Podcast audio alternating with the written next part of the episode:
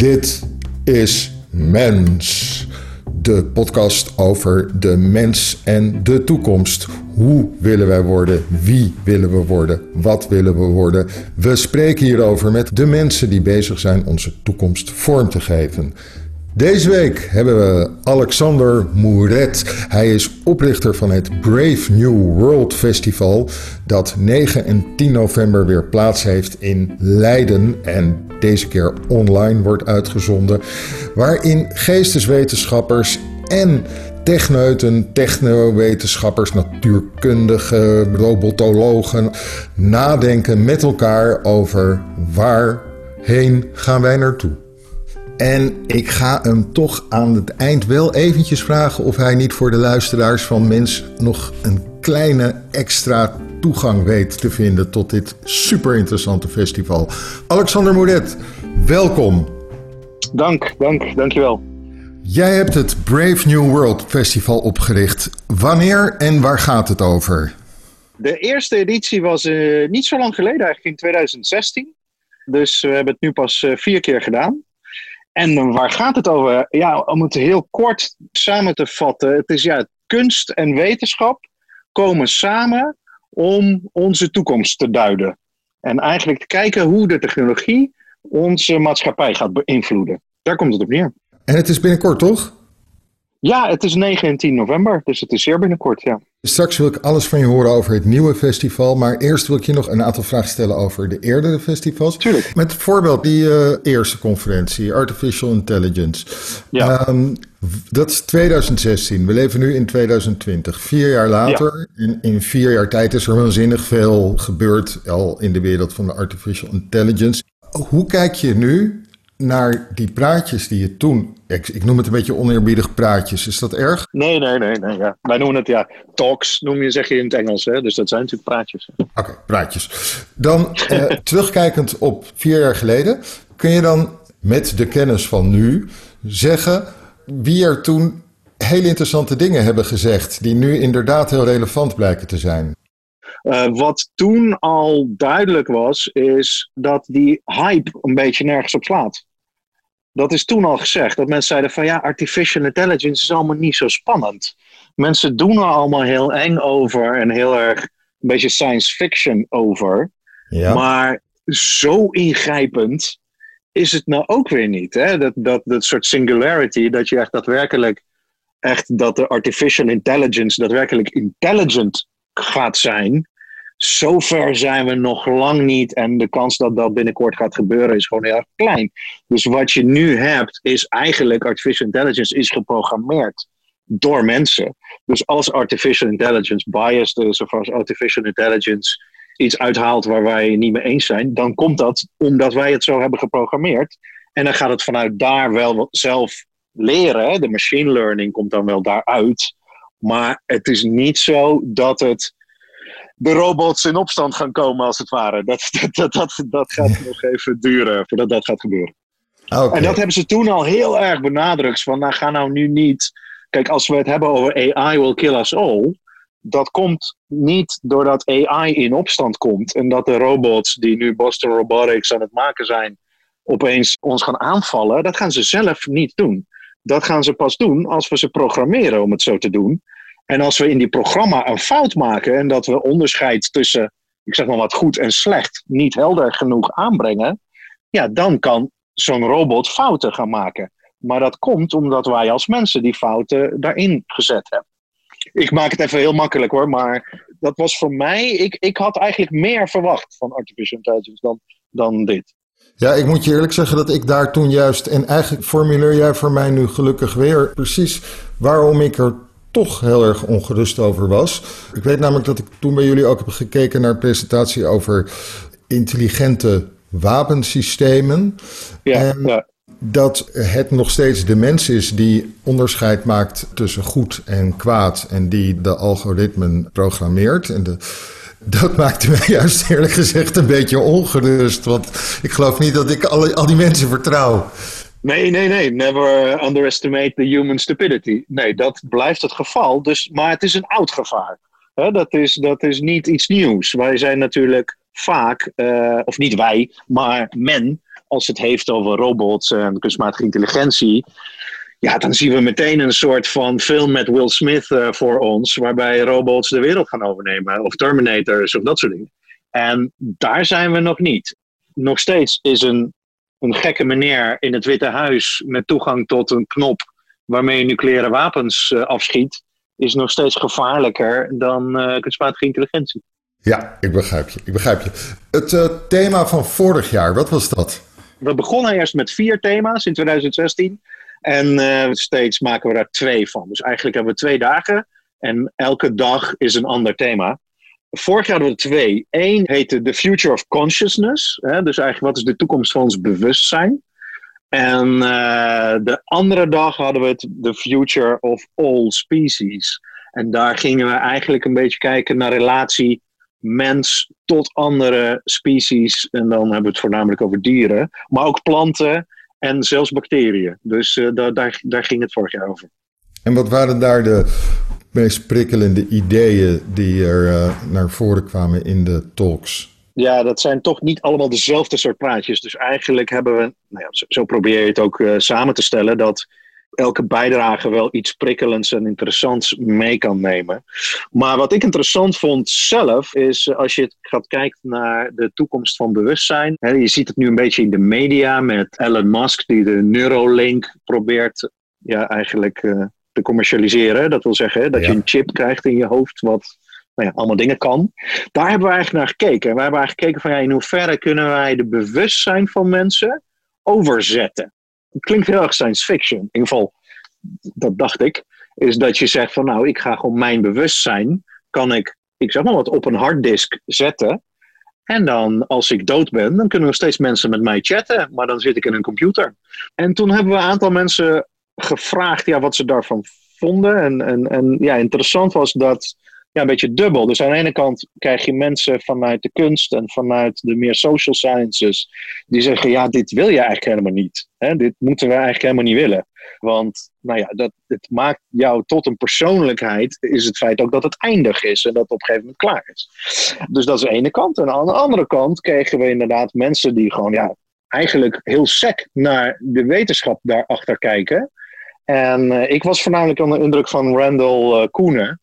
Dat is van oorsprong een Nederlandse meneer die al heel jong naar Amerika is vertrokken. En daar onder andere ook met Elon Musk heeft gewerkt. En uh, nu nog steeds meerdere projecten doet. Waarbij ze, wat ze dus proberen is eigenlijk... Sorry, ik onderbreek je, ik onderbreek ja. je een moment.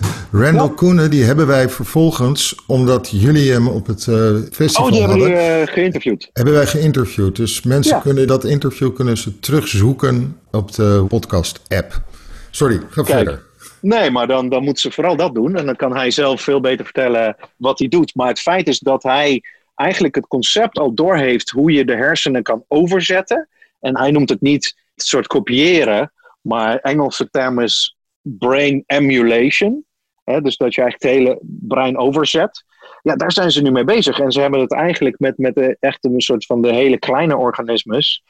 Kunnen ze het al doen, heeft hij lopen vertellen. En dat maakte wel indruk. Het is niet meer science fiction. Wij zouden die kant op kunnen gaan. Ik weet niet hoe snel, maar het zou kunnen. En dat, dat vond ik wel uh, fascinerend inderdaad. Ik heb hem op allerlei manieren proberen tegen te spreken, uh, maar ik was niet overtuigd van mijzelf, helaas. ja, nee, dat kan. Ja, dat kan. Ik, ik, herinner mij dat er ook een robot was, de spraakrobot, geloof ik. Ik geloof dat die Burna heette, kan dat? Bina, Bina 48. Ja. Bina ja, 48.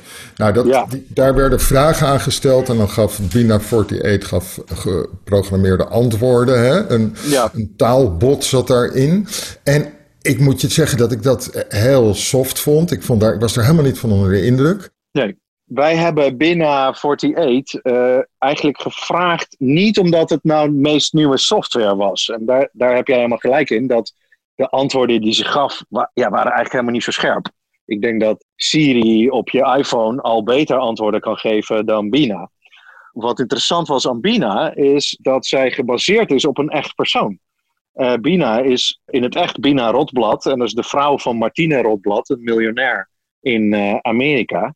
En die wilde dus eigenlijk een kopie maken van haar eigen vrouw. En die heeft dus haar eigen vrouw 3000 uur materiaal verzameld met vragen en antwoorden en allemaal gesprekken. Dat is gestopt in die robot. En het idee is dat zij nu eigenlijk een, een kopie aan het ontwikkelen is van een eigen vrouw. En wij vonden eigenlijk die vraag veel interessanter. Is van, willen we dat? Willen we als maatschappij, ook als de software straks beter is en daadwerkelijk dit allemaal nog, nog beter kan doen, willen wij inderdaad kopieën gaan maken van onze geliefde? En dat als het ware in een kast bewaren voor, ik zeg maar, voor het geval als iemand overlijdt of om andere redenen. Dus dat is een beetje wat filosofische vraag, maar dat, daarom hebben wij Bina gevraagd. En wat natuurlijk ook interessant is, is dat Bina 48, ja, die, die leidt nu een heel ander leven dan de echte Bina. Want die leeft gewoon nog, maar die leven parallel. Dus is de ontwikkeling eigenlijk vergelijkbaar? Want Bina 48, ja, die is nu allemaal conferenties aan het rondreizen en allemaal vragen van ons aan beantwoorden in Leiden. Terwijl de echte Bina dat allemaal niet meemaakt. Dus ben je nou een kopie aan het creëren of ben je eigenlijk een nieuwe versie aan het creëren? En dat vond ik wel interessante vragen rondom Bina in ieder geval. Dan komt toch de vraag, want er is ook een, iemand die heeft een, een bot gemaakt met allemaal WhatsApp-berichten van een geliefde, geliefde stierf. En nu kan degene toch nog WhatsAppen met de geliefde. Je hebt ook de man van de, de Age of Singularity. Ik ben even vergeten wat zijn naam is.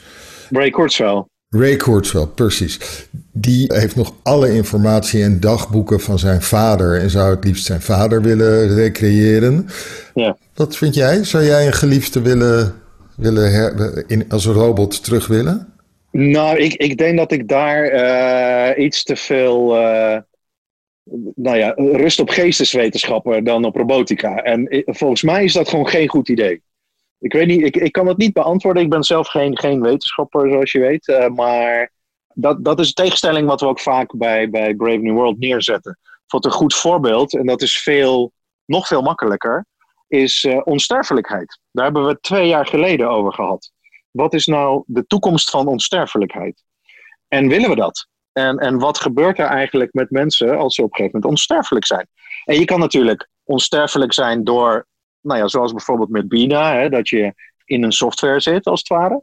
Maar je kan ook gewoon langer leven. Hè. Je ziet nu al dat wij steeds ouder worden. En we hadden een professor op het podium die zei van, nou ja, de, de eerste persoon die 200 gaat worden, die is al geboren. 200? 200, ja. De eerste persoon die 200 gaat worden, die is al geboren. Jeetje.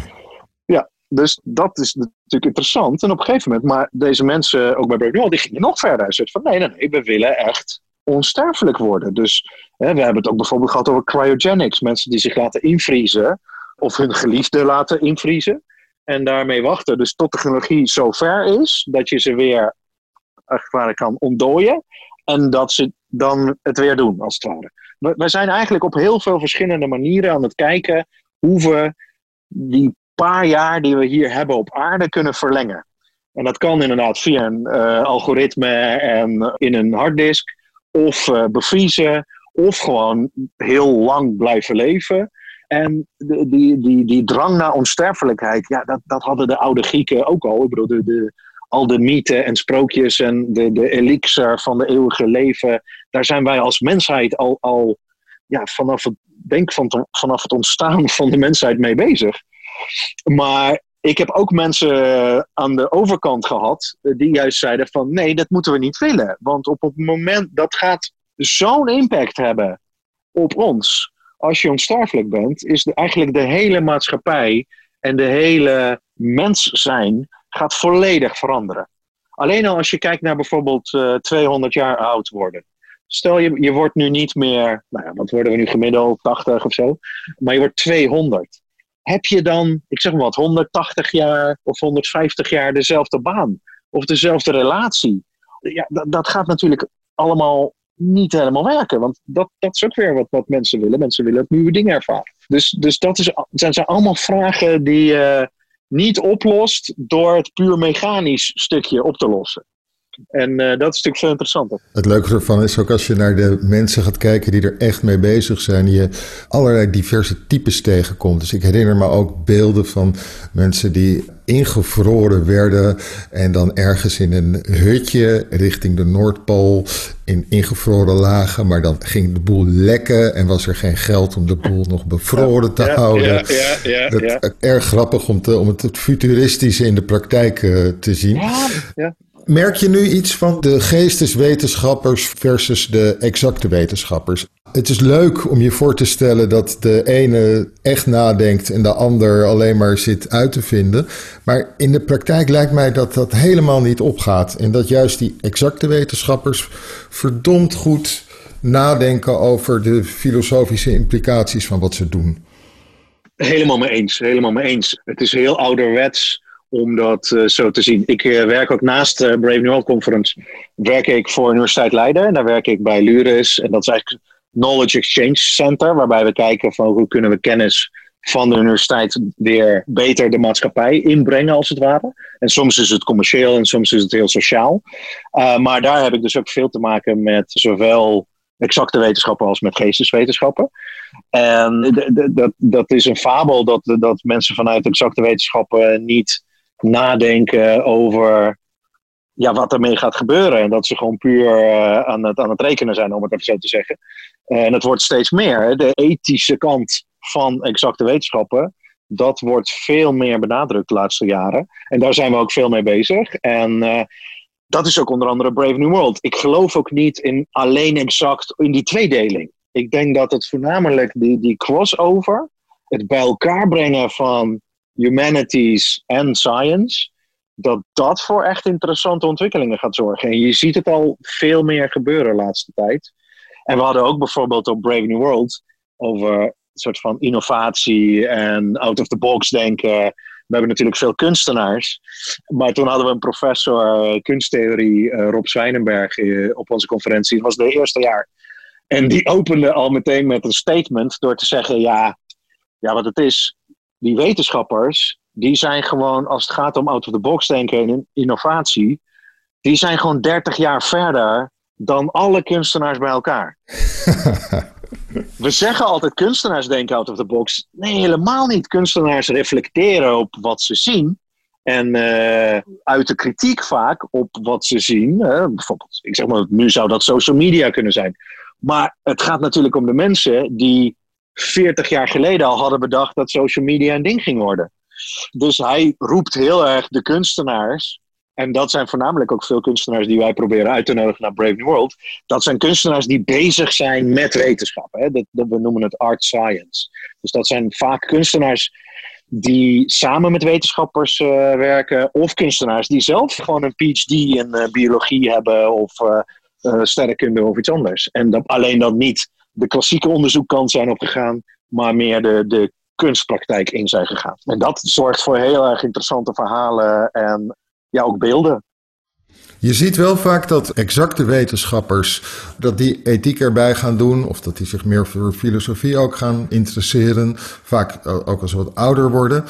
Ik heb aan de andere kant bij die geesteswetenschappers die eerst op een andere manier zijn begonnen, op het moment dat zij zich ook willen gaan specialiseren in wat er echt gebeurt in de techniek en bijvoorbeeld in de, in de natuurkunde, dat ze er helemaal niet meer bij kunnen. Er zijn, er zijn echt een paar filosofen die ook natuurkunde gestudeerd hebben. En echt een filosofie van de natuurkunde proberen te ontwikkelen. Maar dat zijn er niet veel. Nee, dat, dat zou kunnen. Ja, dat zou kunnen. Ja. Maar maar wat, wat je wel ziet is natuurlijk dat geesteswetenschappers steeds meer werken met ik zeg maar wat, bijvoorbeeld big data of met bepaalde MRI-scans die gebruikt worden om mummies te scannen. Dus ik zeg niet letterlijk dat zij ook volledig de andere kant zich eigen maken, maar de crossover, dat je met elkaar samen moet werken en dat je juist techniek uit exacte wetenschap kan toepassen om bepaalde, ik zeg maar wat, dingen binnen archeologie of geschiedenis helderder te maken. Ja, dat, dat zie je steeds meer. En inderdaad, precies ook wat jij zegt, je ziet ook veel meer dat binnen exacte wetenschappen en ook op technische universiteiten de vakken rondom ethiek en filosofie ook steeds belangrijker worden. Ja. Heb je al eens gezien dat de exacte wetenschappers wat aan die geesteswetenschappers hadden? Ik heb al het gevoel dat ze inderdaad, wat jij zegt, er wat achteraan komen hobbelen. Om de nieuwe technieken ook te gebruiken of om achteraf te zeggen dat iets uh, ook een slechte invloed kan hebben. Maar heb je ook wel eens het gevoel dat die exacte wetenschappers geïnspireerd raken door de geesteswetenschappen? Ik, ik, ik vind dat ze uitgedaagd worden. Ik gebruik wel eens uh, in presentaties uh, die ik geef hier over nou ja, de, de impact van uh, onder andere alfa- en gamma-wetenschappen, is de exacte wetenschapper. Dan zie je een slide van een wetenschapper die een T-Rex heeft gemaakt. Daar staat van: kijk wat we kunnen.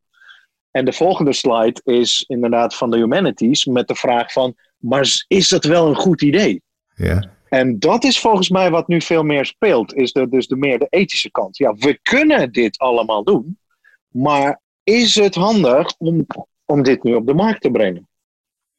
Ja, dit antwoord van mijn vraag was dus inderdaad niet dat het niet andersom werkt. Dat het nog niet zo is dat de geesteswetenschappen het terrein verkennen en exacte wetenschappers daar denken van hé, hey, inderdaad, die kant kunnen we ook op gaan. Ja, ik denk het wel. Ja, dat gebeurt ook. Volgens mij ook. Gebeurt dat Heb je daar een voorbeeld ja, van? Ja, je hebt gewoon geesteswetenschappers die doen onderzoek naar bijvoorbeeld ethiek van uh, kunstmatige intelligentie. En hebben die invloed? Ja, die hebben zeker invloed. Ja, daar wordt gewoon Ja? rapporten geschreven op Europees niveau met richtlijnen. Uh, dus de hele community moet die richtlijnen toepassen. Absoluut, ja. Ja. Nee, nee, nee, dat gebeurt zeker. Alleen, ja, het zijn nooit puur geesteswetenschappers. Het is altijd een, en dat is waar ik naartoe wilde, is het is altijd een gezamenlijke effort. Hè? Dus, dus ge- ge- samen kijken ze daarnaar. Want als je geen verstand hebt van echte technologie, kan je daar wel allemaal heel erg filosofisch over doen. Maar je, je moet ook iemand daarbij hebben die snapt hoe het daadwerkelijk werkt en wat de mogelijkheden zijn.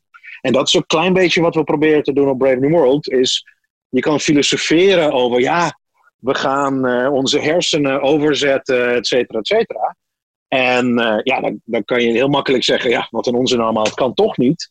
En dan is het heel gaaf om een wetenschapper op het podium te zeggen van, nou, daar zijn we eigenlijk al mee bezig. Ja, we Ja. zijn al bijna. Ja, ik denk dat over twintig jaar we dat gewoon kunnen. En dat is natuurlijk wel interessant.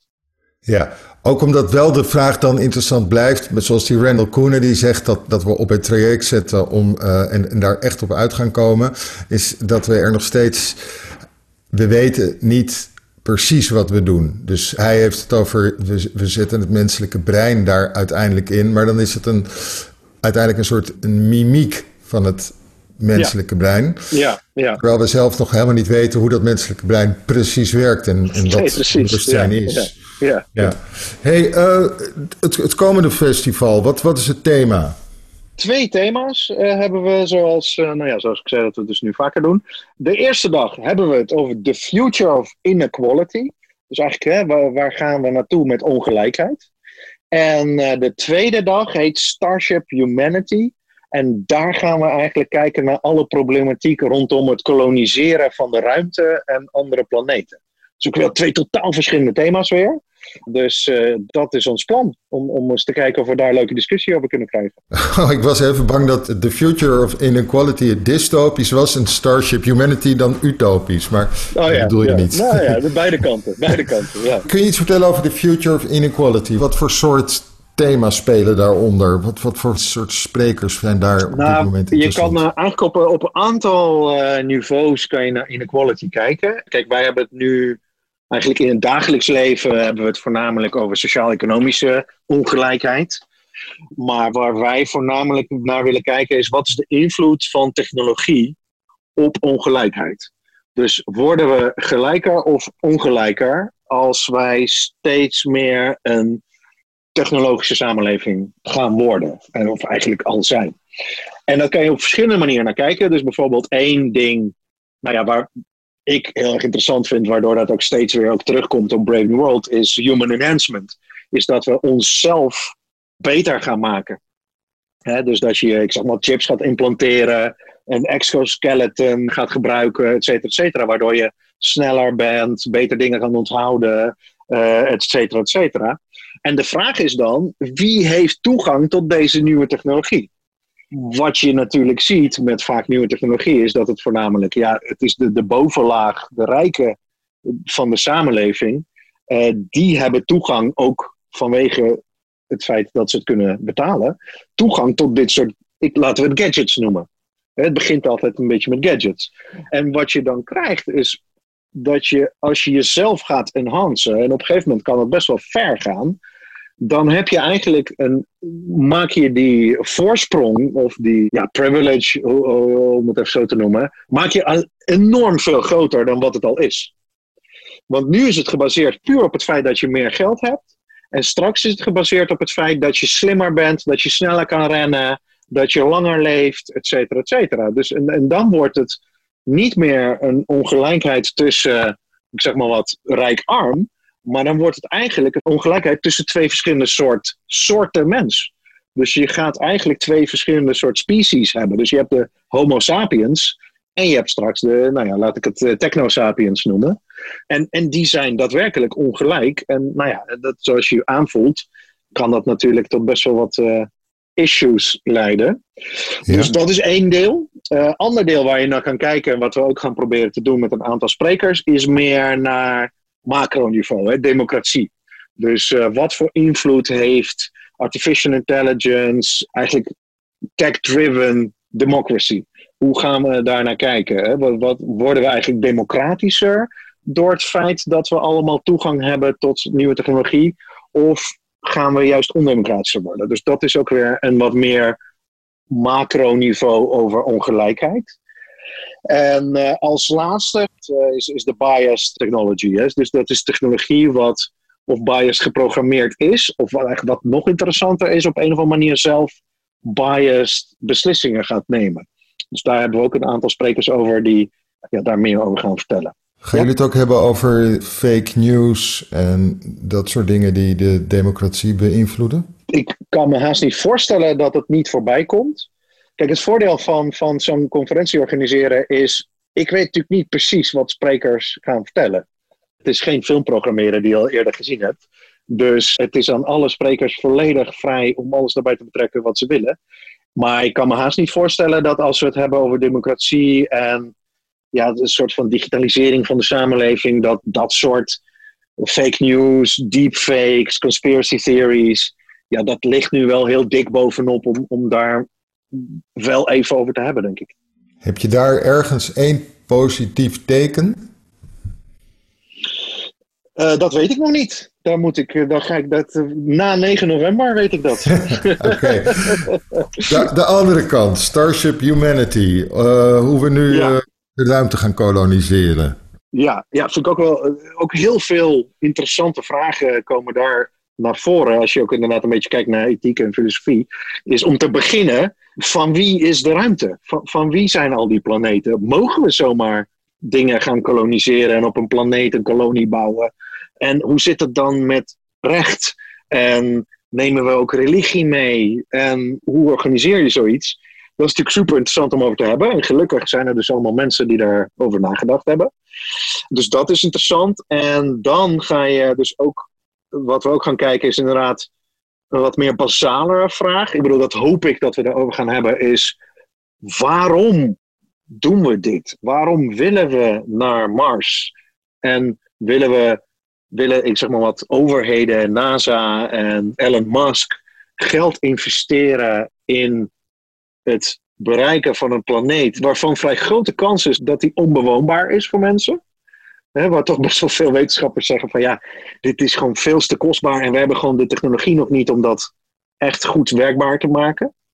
Waarom steek je daar geld in en niet bijvoorbeeld om gewoon onze eigen planeet wat meer leefbaarder te maken?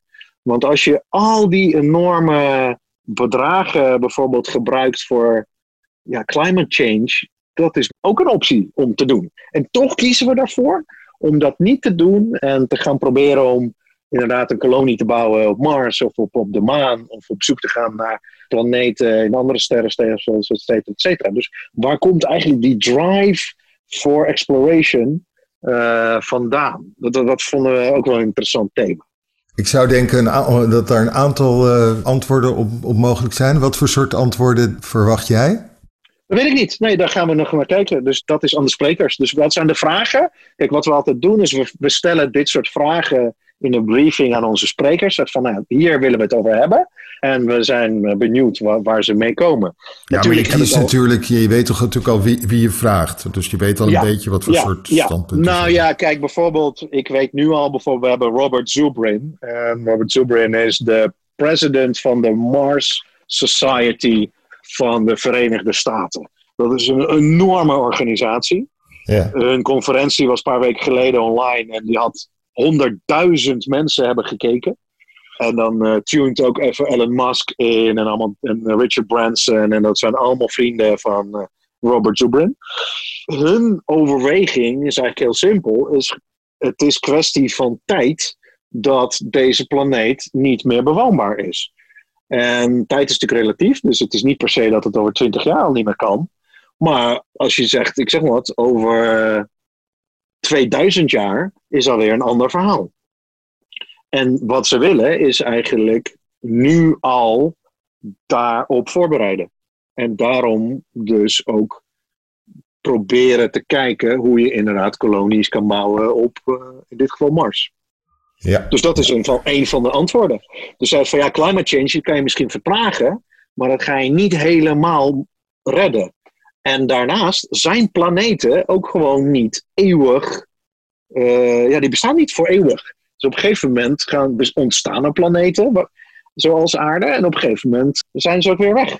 Dus is het niet ons, nou ja, eigenlijk missie van de mensheid om uh, verder te kijken dan onze eigen planeet? Ja, ja. We hebben het nu echt over Brave New World, echt heel erg in de toekomst. Maar ja, het zijn gelukkig of helaas, of nou ja, dat zien we dan wel. Maar mensen die daar nu al over nadenken en daarmee bezig zijn. Ik heb allerlei hele cynische antwoorden over mensen die ermee uh, geld verdienen. Maar dat is uh, niet relevant. Ja. Klaar. Nou ja, nou, daar gaan we ook over hebben. Kijk, wel space tourism. Dat is gewoon heel simpel. Daar zijn zowel Elon Musk als Richard Branson al mee bezig. Dat je gewoon, ja, dat is ook gewoon een business voor hun. Dat je op een gegeven moment gewoon uh, naar de maan kan. En daar ja, net zoals we vroeger niet naar andere continenten konden, nu, nu kunnen we wel. En dan uh, maken we daar een toeristisch uh, massatoerisme van, van, van de maan. Ja. ja. Het is, oké, klaar, punt. Um, tot besluit, Alexander.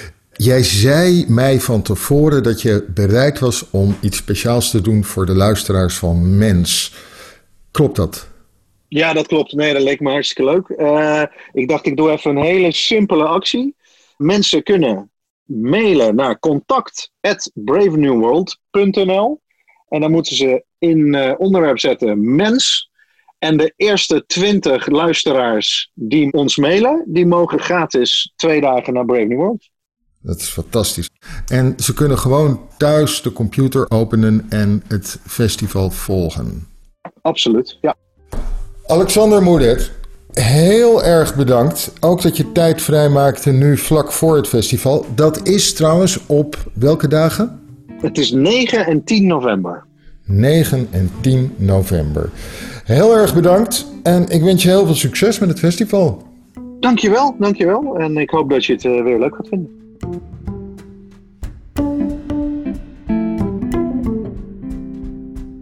Dit was Mens. Met in deze aflevering Alexander Moeret. Mens wordt gemaakt door mij, door Sander Blij en Hans Poel voor Vrij Nederland. Je kunt je abonneren op deze podcast in je favoriete podcast-app. En dan verschijnt daar als vanzelf elke twee weken een nieuwe aflevering. Ook help je ons door een beoordeling of een review op mensen te geven in je favoriete podcast-app. Dan weten meer mensen dat de gesprekken van mens plaatsvinden. Voor onze trouwe luisteraars heeft Vrij Nederland ook nog een aanbieding. Een half jaar Vrij Nederland online voor maar 15 euro.